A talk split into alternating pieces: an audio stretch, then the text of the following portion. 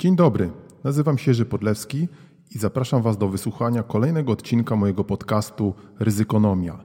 Więcej ryzykonomii, informacji o moich e-bookach, usługach doradczych i szkoleniowych znajdziecie na stronie www.ryzykonomia.pl.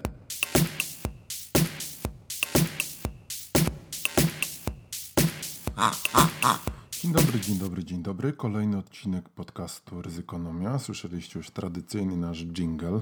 Trochę nas nie było, ale znowu jesteśmy. No słuchajcie, świat pędzi rzeczywiście z tymi ryzykami. Mm, coraz większa mi się na półce takiej wirtualnej nie tylko piętrzy ilość e, książek, tekstów do przeczytania. No właśnie, to jest chyba dzisiaj taki problem, prawda, że tej informacji jest wręcz za dużo, a jej ryzyk niezmiernie przybywa. Z drugiej strony właśnie pytanie, czy ludzie w ogóle chcą o ryzykach słyszeć, tak? Bo chyba niespecjalnie. No właśnie, właśnie. Popełniłem taki mm, artykuł ostatnio na e, blogu Ryzykonomia się tam teraz reaktywuję bardziej z, e, z wypowiedziami pisanymi. E, artykuł nosi tytuł roboczy Nie ryzyko. I takich kilka moich myśli dotyczących, co ryzykiem jest, a co ryzykiem nie jest, bo dzisiaj coraz częściej mamy do czynienia właśnie z takimi wydarzeniami, które przecież były przewidywalne, no, chociażby to, co się dzieje z inflacją, tak? I co się będzie jeszcze działo, to co się dzieje z naszą gospodarką, to co się dzieje chociażby, o tym nie piszę, ale akurat w artykule, z tym nowym wałem. Ale jakim cudem mam pisać, prawda? Ostatnio pewien sympatyczny znajomy mówił mi, że czy ja mogę wyjaśnić to komuś. Ja mówię, że ja nie wyjaśnię, bo tego nie rozumiem. Sobie zażartował. To może naświetlić. No naświetlić tego też nie potrafi. Zresztą chyba nie tylko ja, bo przecież nawet urzędnicy z Krajowej Administracji Skarbowej napisali, że oni tego nie rozumieją. Ale przecież to wszystko było wiadomo, więc czy to jest ryzyko regulacyjne, tak? No właśnie, na przykład ryzyko regulacyjne ma raczej taki charakter zero-jedynkowy. Ja kiedyś e, pisałem o tym, wielokrotnie się wypowiadałem o ryzykach regulacyjnych, ryzykach compliance i zwracałem uwagę, że mm, tutaj chociażby te analizy prawdopodobieństwa są bardzo utrudnione, bo ono albo jest, albo nie jest, prawda? Skąd na przykład wiadomo, czy nie, nie zbierze się ruski ład, prawda, i w czasie jednej nocy czegoś tam sobie nie wymyśli, prawda? No to no, chyba, żebyście mieli Pegasusa, no ale ale nie macie, tak, no, albo jakiś inny i byście wiedzieli o, czym tam mówią. No to jest, nie ma, jest jedna decyzja i jest. Ale tak chyba jest generalnie z ryzykami regulacyjnymi, że one się pojawiają. No i tam mniej więcej też takie tematy poruszam, ale no, są ryzyka, które właśnie, czy one są w ogóle ryzykami?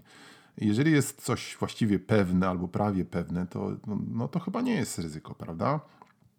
I bez sensu jest zarządzanie tym yy, w ramach, podkreślam, zarządzania ryzykiem. Nie zarządzanie w ogóle, prawda? Ale to jest raczej nie zarządzanie incydentami. Nie wiem, to znaczy wiem. Zarządzanie incydentami, zarządzanie już no, takie normalne, nazwijmy to. W sensie nie zarządzanie ryzykiem, które się przecież koncentruje na, na, na, na wydarzeniach niepewnych, tak? które, e, które mają e, jakąś tam skalę prawdopodobieństwa i chyba w miarę rozsądną, bo nie 99,9%, prawda, czy 90%. To jest ten problem, który zawsze jest z, tą, z tymi mapami ryzyka, że tam się zaznacza te czarne, przepraszam, czerwone obszary i właściwie ryzyka, które się już dzieją. No właśnie, czyli zapraszamy Was na bloga. Zapraszamy Was po raz kolejny oczywiście do naszej księgarni, którą uruchomiliśmy jakiś e, tydzień temu. Na księgarnię wejdziecie przez e, naszą stronę ryzykonomia.pl oczywiście. Będziemy jeszcze później zastanawiali się, co z tą domeną zrobić. Ona działa na popularnej platformie Shopper. E, są tam też bezpieczne płatności, które obsługuje firma oczywiście zewnętrzna, firma Blue Media znana na rynku polskim, jeden z liderów. Także to nie my. No, my w sensie mamy nadzieję otrzymywać płatności za e, przecież przeczytane książki, tak? No, nie za darmo przecież. No właśnie.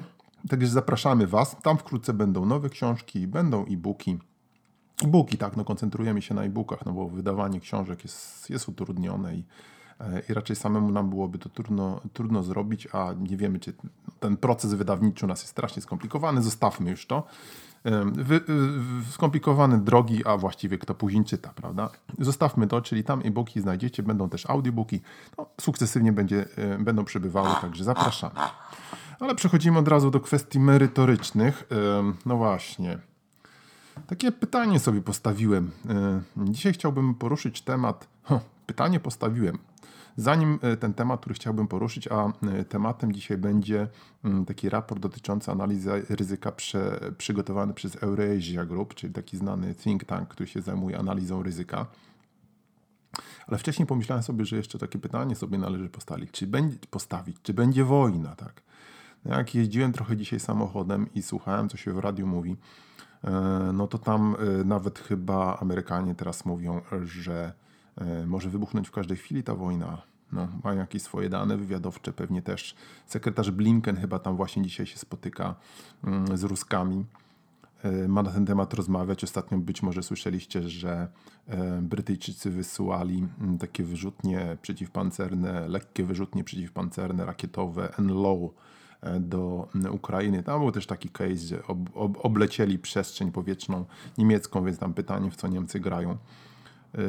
No ale no widać, że tam się coś, jakieś okręty desantowe typu ropucha zdaje się płyną przez, e, przez, przez Bałtyk, przez Sundy prze, przepłynęły. No jest nieciekawie. No, Oczywiście jest wiele analiz, które mówią o tym, że wielkiego sensu to nie ma w dłuższym okresie, no ale nie, nie biorą pod uwagę racjonalności. Gdyby wojny wybuchały tylko z przyczyn racjonalnych, to by ich w ogóle nie było pewnie, prawda? Pierwsza wojna zupełnie nieracjonalna, druga wojna wywołana przez szaleńca. Gdzie tu jest racjonalność? No i tu chyba mamy z podobną sytuacją do czynienia i z punktu widzenia zarządzania ryzykiem, prawda, Świnko? Oczywiście pojawia się temat, czy my jesteśmy przygotowani. Ja nie mówię już o przygotowaniu mm, kraju jako Polski, prawda? Wiadomo, jesteśmy silnie zwarci, gotowi. Zresztą krążą tu na ten temat różne takie fantazje, bajki geo, geobajki geostrategiczne. Mam ostatnio taki pewien pomysł, jak to skomentować, przedstawić swoją doktrynę geostrategiczną. Oczywiście bez szans na i jakieś pewnie specjalne spopularyzowanie, bo to popularyzowanie też mamy pewną opinię, jak ono się wydarza. Polecamy pana Tomasza Piątka. Na ten temat dużo ostatnio mówi. Dobrze to jest udokumentowane. Naszym zdaniem wiarygodna i rozsądna osoba. E, no ale cóż łatwiej niż kogoś kompromitować. No właśnie, wszystkich kompromitujemy. To jest taki szum, można powiedzieć. Stworzyć szum kompletny, informacyjny.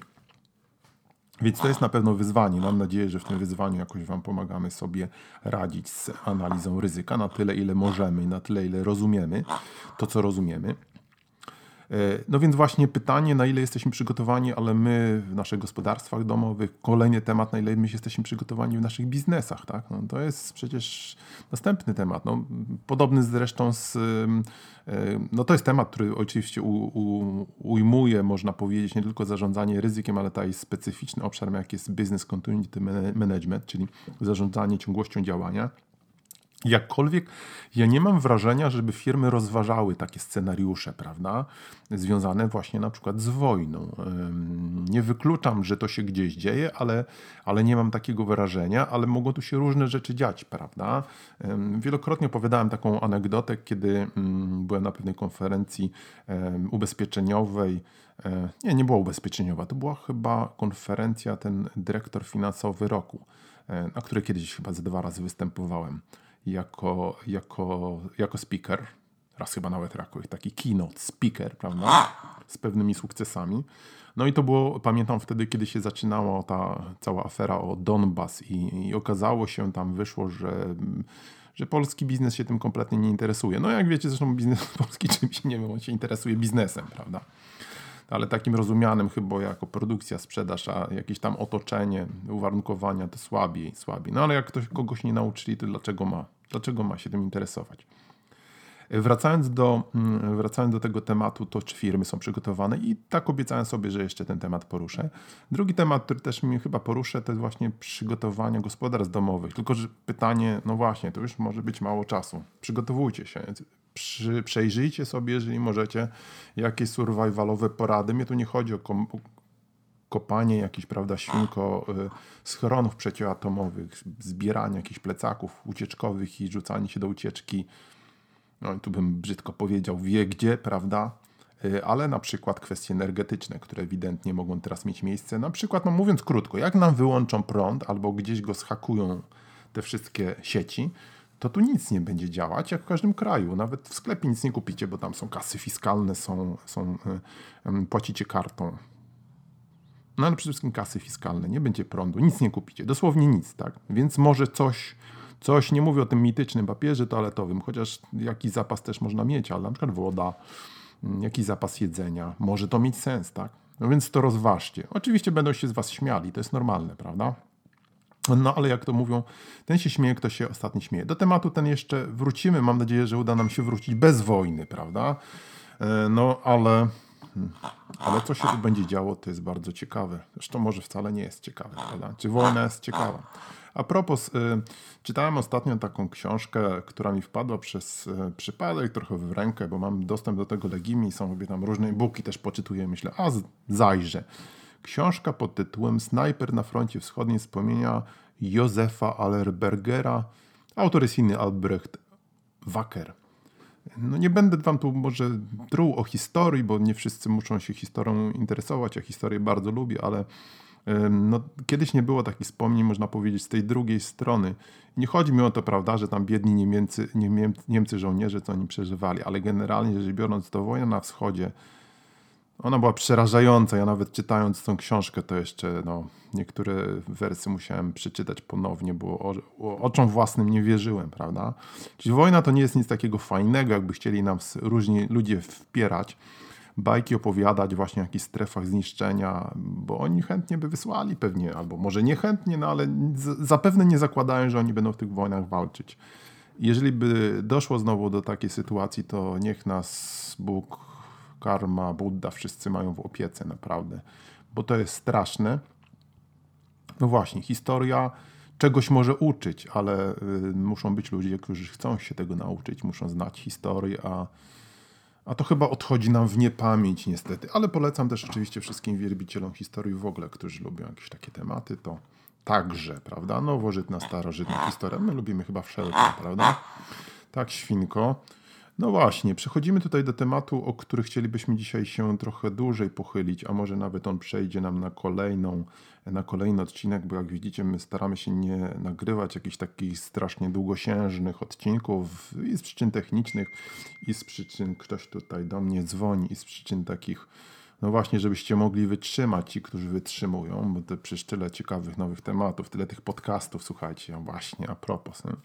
tyle tych nowych podcastów podcastów się, um, się namnożyło, y, a blogi to już ich tyle nie ma. Ostatnio zresztą oglądałem sobie taką, taką takie najpopularniejsze rzekomo blogi, które teraz są. No i ta tematyka, no ja nie powiem, żeby mnie spe specjalnie poruszała, bo to są jakieś głównie moda, transport, wakacje, prawda, takie historie, no i opiekowanie się dziećmi. Y, nie wiem, gdzie są, gdzie są takie trochę inne tematy, prawda, u nas w Polsce. Yy, albo są też, widziałem takie podcasty, nie celowo nie wymieniam nazw, zresztą na specjalnie nawet chyba byłoby mi trudno, bo specjalnie nie słucham. Jakieś takie można powiedzieć papki, yy, papki przygotowane przez jakieś tam zespoły niby analityków. No ktoś może powiedzieć znowu, a co to jest, prawda, co ty mówisz. No ale to ja sobie zastrzegam, to są moje pewne autorskie opinie, ja to sam robię, świnka mi ewentualnie pomaga, jak nie daje radę i tyle. No właśnie, Także blogosfera też chyba jakoś tak zamarła. Teraz jest podcastosfera, a potem będzie metasfera i Bóg wie co jeszcze. E, ale póki co Eurasia Risk, to się dokładnie ten raport nazywa, zaraz wam powiem, Top Risk 2022.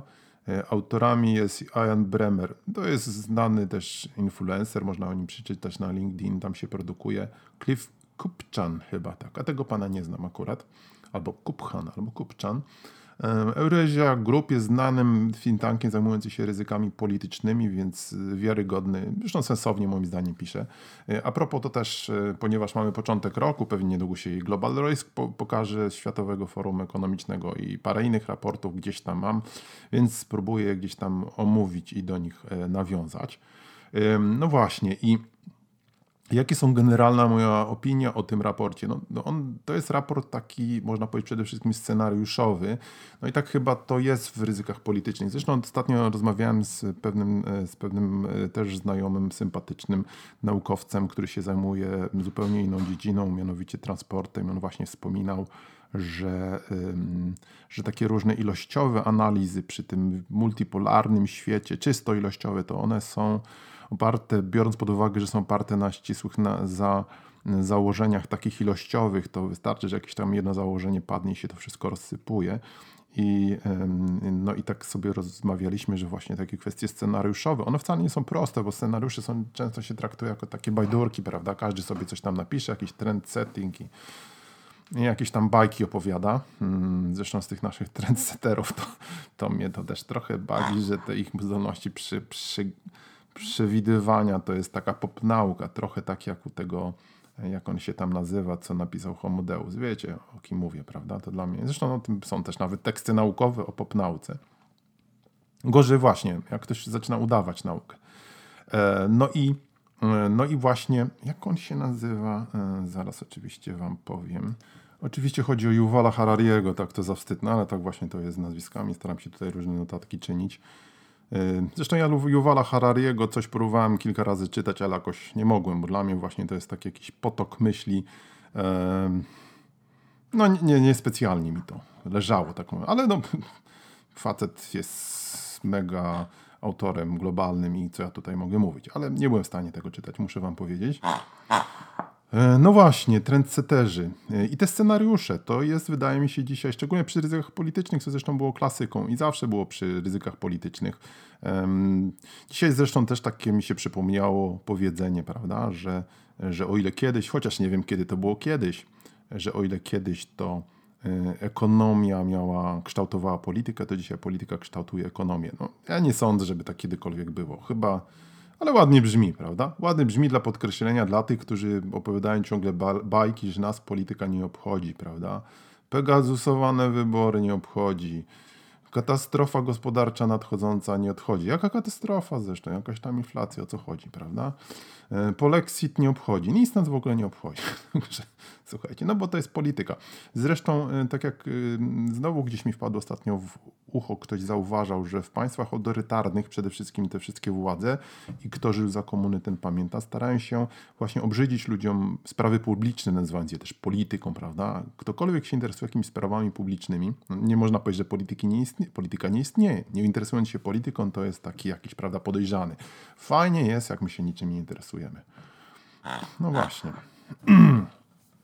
I tak to chyba jest ze, ze, ze, światem. Czyli wracając do analiz scenariuszowych, które zostały zawarte w tym autorze, e, przepraszam, w tym, obo, nie w tym autorze, w tym opracowa opracowaniu, jeżeli mi się uda od czasu, czy uda, czy od czasu do czasu się przejęzyczy, to mi wybaczcie, nie będę tego powtórnie montował, no to tak jest z nagrywaniem, kto nagrywa to wie. E, ale przynajmniej nie musicie mnie oglądać, ani słuchać moich śpiewów znowu. La, la, la. Mm, no właśnie, i mamy tutaj grupę takich ryzyk, które, mm, które są omówione na stronie tego raportu. Możecie oczywiście znaleźć to bardzo łatwo. Euryzja Group. W języku angielskim dla Was żaden problem przecież i pewnie inne też języki, ale jest po angielsku. E, I jakie tu mamy podstawowe ryzyka? Mamy tych ryzyk, e, zdaje się, 7 albo 8, plus takie red herrings, prawda? Czy pamiętacie, takie czerwone śledzie, to trochę z takich giełdowych tematów, project managementowo i giełdowych, zaczerpnięte, czyli takie, można powiedzieć, rzeczy, które się gdzieś tam już na horyzoncie mocno e, pokazują. Śledzie na horyzoncie, prawda? No, staram się to tak opisowo, prawda? Bo to nie dotyczy oczywiście konkretnie zagrożeń, ale w tym przypadku jest używane dla określenia zagrożeń na horyzoncie, które się gdzieś tam rodzą. Pierwsze ryzyko, przechodząc do tematu, od razu adremu, prawda? Przechodząc do adremu. Chiny, e, Chiny i zero COVID. Ja będę to tłumaczył oczywiście swoją licencję poetyka na, na polskie, te, te, te tytuły główne i omawiał, co tam mniej więcej jest. Chiny zero COVID no właśnie, polityka zero COVID, którą Chiny przejęły, a przede wszystkim Chiny to jest ich przywódca Xi Jinping, prawda? Nauczyłem się nawet to Xi, Xi prawda? Dobrze, Kingo. E, a weź za chorągę po chińsku. No właśnie. Xi Jinping, ta jego polityka zero COVID najwyraźniej się nie sprawdza w tym sensie, że no nie da się, prawda, wszystkich pozamykać. E, tym bardziej, że ten wirus mutuje. A jeżeli do tego dodać, że ta ich szczepionka, która się nazywa chyba Sinovac, prawda, słabo działa, to zdaje się, że tam jest słabo z immunizacją społeczeństwa. I o ile ostatnio był taki artykuł Tomasa Pueyo chyba, o ile dobrze to wymawiam, e, który Puyo, Pueyo, e, który kiedyś napisał taki znany artykuł pod tytułem Dance and the Hammer chyba, który się pokazał w sieci właśnie na początku pandemii. On ostatnio słusznie przytacza różne fakty świadczące o tym, że jeżeli rzeczywiście mamy do czynienia z pewną dynamiką COVID, a propos dzisiaj słyszycie, jak się rozpędza COVID w Polsce 30 plus 30 tysięcy, omikron szaleje za chwilę, a tutaj cyrk normalnie, nikt nie nosi maseczek, ludzie się nie szczepią, cyrk. Ale wracając do tego zero COVID, to najwyraźniej ten pomysł chiński się nie sprawdził. Ludzie nie są zaimmunizowani nawet w naturalny sposób ze względu na arcyrestrykcyjną politykę, na którą może sobie pozwolić zresztą Chiny, prawda? Mogą po prostu ludzi pozamykać w jakichś tam więzieniach, budkach więziennych dosłownie. No i mogą mieć Chiny problem z przedłużającą się pandemią, tym bardziej, że dla nich najwyraźniej ta technologia mRNA jest niedostępna. To kolejny przyczynek do różnych takich legend, które są, nie ma wątpliwości, również przez e, e, chińską propagandę rozprzestrzeniane i różnych pożytecznych e, może nie propagandzistów, ale często nieświadomych, ulegającej tej komunistycznej propagandzie dotyczącej super, hiper technologii chińskiej, która na pewno jest super, hiper, ale no pewnie do Polski, niekoniecznie w, w stosunku do tych liderów. I na razie nie wiadomo, czy oni będą w stanie taką technologię rozwinąć. Podobno może do końca roku, albo ją po prostu, słuchajcie, no tak jak to zawsze robili, no. Ruscy, jak robili Chińczycy. No, poczytajcie sobie akwarium Suworowa, tam jest dokładnie opisane, jak się pozyskuje technologię błyskawicznie i bezkosztowo, w każdym razie dosyć tanio. Więc to jest pewnie bardziej prawdopodobne, jeżeli już. No ale w końcu ci na zachodzie to też się trochę pokumali, prawda? Widzę sprawa Pegasusa, że nie można sobie z wszystkim tak szaleć.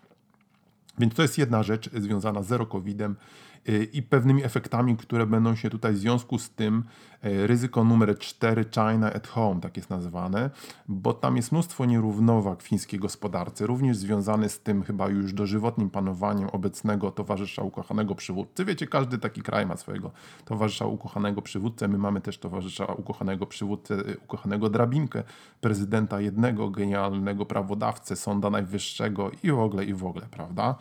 I tu uklęknąłem, uwaga, łup, to jest walnięcie o podłogę, czołem przybiłem. E, każdy ma i oni swojego mają. E, no i tam różne pomysły ma ten Xi Jinping, prawda? I on na przykład tutaj według e, Eurasia Group to nie za bardzo chyba lubi duże korporacje. Zresztą była taki case study chyba z, Jackiem Ma, tym szefem Ali, mm, Alibaba Group, gdzie on gdzieś tam zniknął na miesiąc na jakąś chyba redukację, bo się zbyt, e, zbyt można powiedzieć, odważnie wypowiadał na temat rzeczy, na których mu nie wolno było się wypowiadać, bo przecież tylko komunistyczna partia może się wypowiadać. E, plus ten taki decoupling, tak, czyli takie oddzielenie się od gospodarki światowej, postawienie na, na rynek wewnętrzny. Chociaż z drugiej strony w innych tutaj częściach tego raportu jest powiedziane, że to tak nie mówcie, że że się tak e, ten biznes kończy amerykański w Chinach, bo on kwitnie i wręcz będzie rosnąć. Ale są takie, można powiedzieć, strategiczne plany e, Chin, żeby, żeby się wzmacniać wewnętrznie, o tym wszyscy słyszą. E, no i to właśnie może uderzać w kwestie chociażby te korporacyjne. Z drugiej strony to właśnie te wielkie korporacje chińskie, które się tam zaczęły rodzić, jako takie zbyt może nawet niezależne byty o zbyt dużej sile, a z drugiej strony to widzimy na całym świecie, o tym jest też mowa w tym raporcie, że no to te wielkie korporacje, one są też świadczą o siłach no, poszczególnych państw, jak Stanach Zjednoczonych, prawda? Apple, który ostatnio jest już niekwestionowanym liderem e, wielkości firm, tak? To jeszcze parę lat temu Saudi Aramco go wyprzedzało, teraz Apple, prawda? E, później chyba tam Microsoft na, na, na trzecim miejscu. Głównie amerykańskie firmy, tak? Um, oczywiście, mm, no jak to się nazywa, Google, czyli jak oni się tam nazywają. Oczywiście alfabet, no można przejrzeć sobie tak względem kapitalizacji, jak to jest na Statista.pl czy na innych jakichś tam stronkach, jakby ktoś chciał, bardzo łatwe. Zresztą bardzo często dzisiaj odsyłam różnych ludzi, z którymi rozmawiam do stron albo sam sprawdzam, no bo to mamy te komputery, prawda? Jak, jak tu mieć te wszystkie cyfry w pamięci? Cyk, cyk, chociażby sensowne jest takie używanie, prawda? Nie do jakichś głupot, ale właśnie na przykład, żeby dane podawać no, oczywiście przy nagrywaniu, słuchajcie, no, już nie będę wszystkich podawał, bo tu by mi się rozleciała audycja.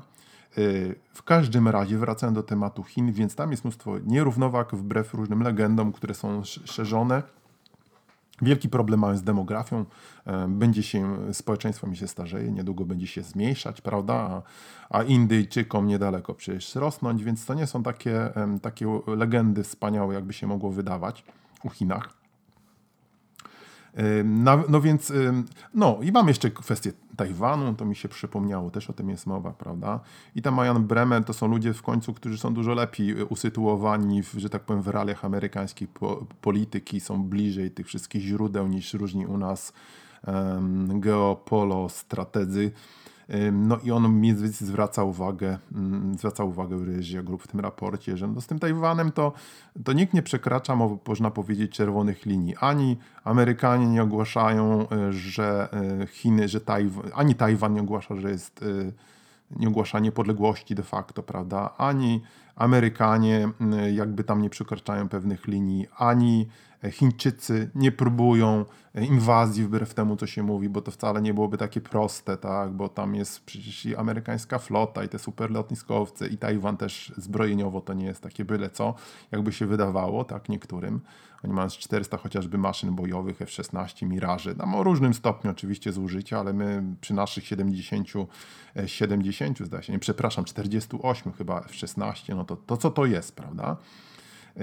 No właśnie, więc to takie proste by nie było i trochę to jest chyba takie straszenie, a tak jak zauważają i tak pewnie Chińczycy myślą, e, zauważają tutaj analizy Euryzja Group, że Chińczycy mogą sobie przecież poczekać, gdzie im się śpieszy, a może poczekają się coś wypierniczy na zachodzie, a może się wypierniczy, słuchajcie, bo jednym z kolejnych ryzyk są na miejscu trzecim e, midterms, czyli wybory do Izby Reprezentantów i tam jest 435 wszystkie miejsca do wzięcia i 1 trzecia wymiana Senatu. Tak to w Stanach jest, może pamiętacie, że oni co pewien jakby tak czas w, nie, nie jest to e, równe temu, temu cyklowi prezydenckiemu. Wymieniają sobie te ciała ustawodawcze.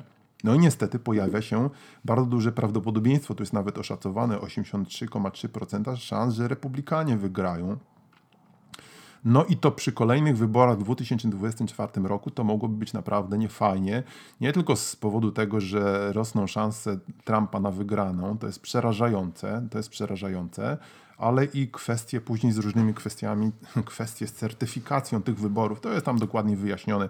Um, oczywiście ten system amerykański jest dosyć skomplikowany, jak wiecie, reprezentanci, jakieś certyfikowanie na poziomach poszczególnych y, stanów no i w każdym razie się tam pojawia takie, takie spekulacje, że mogłoby dojść właśnie do tego, że, e, że nawet Trump mógłby zostać certyfikowany, mimo żeby nie wygrał, albo żeby wygrał, ale wtedy demokraci będą mieli wątpliwości, prawda? Tym bardziej, że się pojawia zagrożenie różnego rodzaju interferencjami Rusków za pomocą Facebooka i różnych tam takich narzędzi. E, no i nawet się pojawia takie podejrzenie, że mogłoby później wejść, dojść do wręcz jakiejś secesji. Na przykład Kalifornia mógłby o, ogłosić secesję. Sama Kalifornia to pod względem PKB to jest chyba tam, nie wiem, dziesiąty kraj dzisiaj na świecie. Coś takiego, tak? to jest olbrzymia gospodarka. No tak się składa, z, i to pamiętacie na pewno z tej wojny secesyjnej amerykańskiej, że mm, no, ta północ to była zawsze bardziej uprzemysłowiona w stosunku do południa. Mm, jakoś to tak jest, prawda? Konserwatyzm, rolnicy. Oczywiście to się dzisiaj zmieniło, ale, no ale spojrzeć, prawda, kto jest zwolennikiem Trumpa. Przerażające. No, jeżeli ten szaleniec by się do, dorwał do władzy, może by doszło do jakiegoś konfliktu globalnego. On by wszystko znowu rozpieprzył. W Polsce oczywiście on jest ulubiony przez ruski ład, co jest, też jest oczywiście bardzo znamienne. Jest to lekko scary, muszę powiedzieć, ten element, który, no, którym specjalnie gdzieś pewnie w Europie, albo no, ja sam nie myślę, prawda, ale, ale to może być bardzo znaczące. Hmm. Mam nadzieję, że nie będzie, bo nie mówię, że dla historii świata. Kolejne ryzyko, ono było numer dwa, które przeskoczyłem, Technopola World. Właśnie kwestie big techów, ale, ale tutaj przede wszystkim zwraca się uwagę na to, że governance, prawda, czyli ten corporate governance, jeszcze, jeszcze nie, a pozwolicie, że to też nam ubarwi, że proszę bardzo, nie uciekajcie od mikrofonu, prosimy, prosimy, prosimy. Jeszcze parę słów. Nie od mikrofonów, od, od słuchawek. No właśnie, Technopola World. I tu jest głównie kwestia governance poruszona, governa, governance big techów, czyli wiecie, corporate governance, ład, który skleja organizację w całość, tak? To przysłowie, powiedzenie, że jeżeli zarządzanie ryzykiem dostarcza odporności organizacji, to ład korporacyjny je mm, skleja w całość.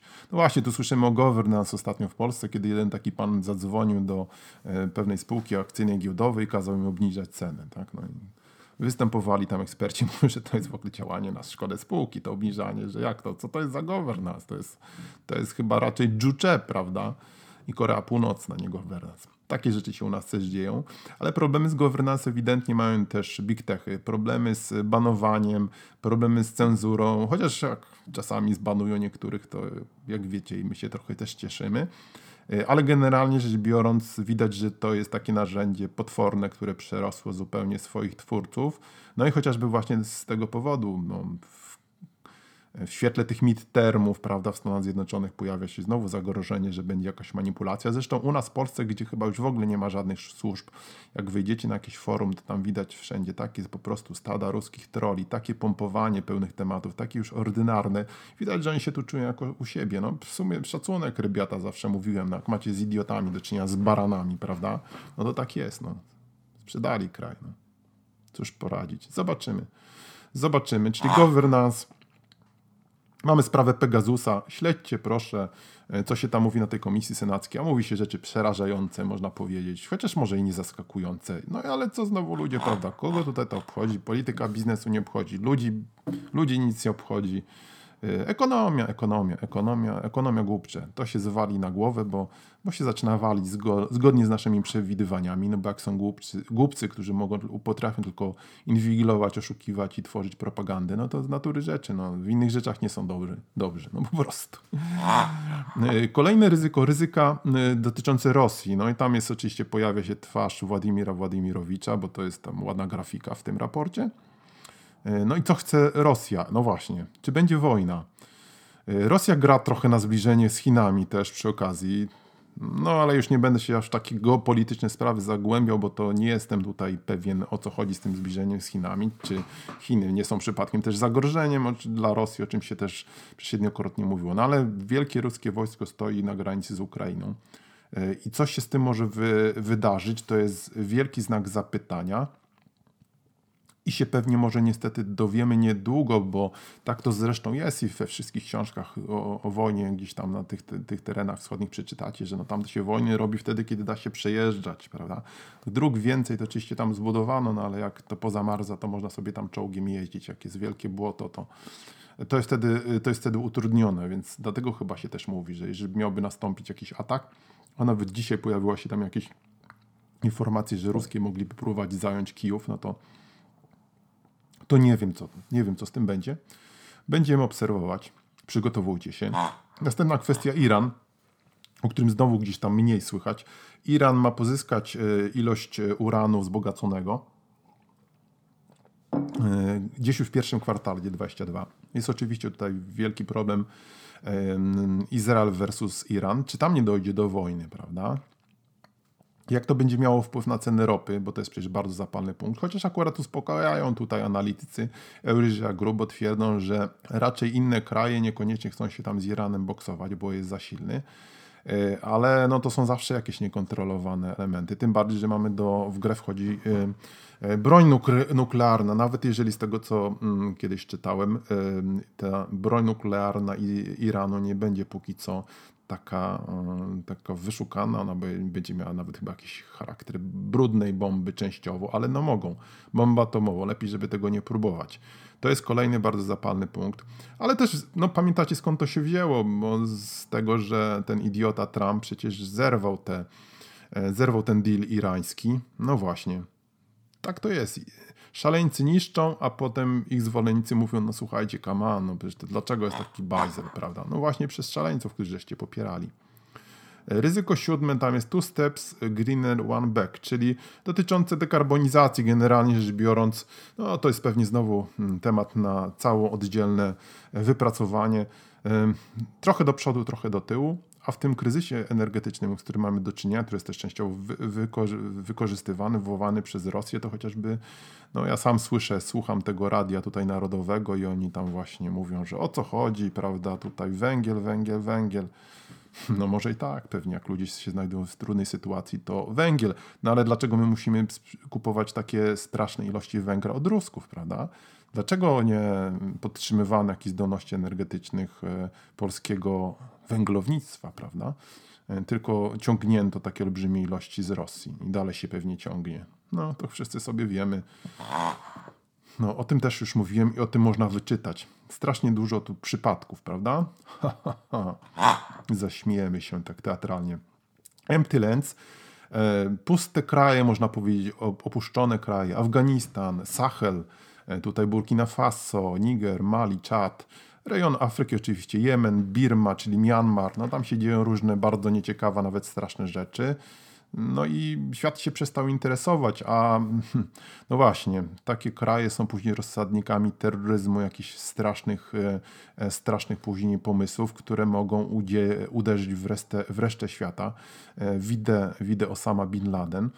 No więc no, pewnie to nie są takie tematy, które na co dzień zaprzątają, które na co dzień zaprzątają nasze jakieś tam można powiedzieć, zainteresowanie, ale one no, mają wpływ na światową politykę, na chociażby ceny różnego rodzaju dóbr e, globalnych, na te commodity, ale nie tylko, na handel międzynarodowy, więc one mogą się też nam jakieś, e, jakoś ujawnić. A tutaj jeszcze zapomniałem o Brazylii.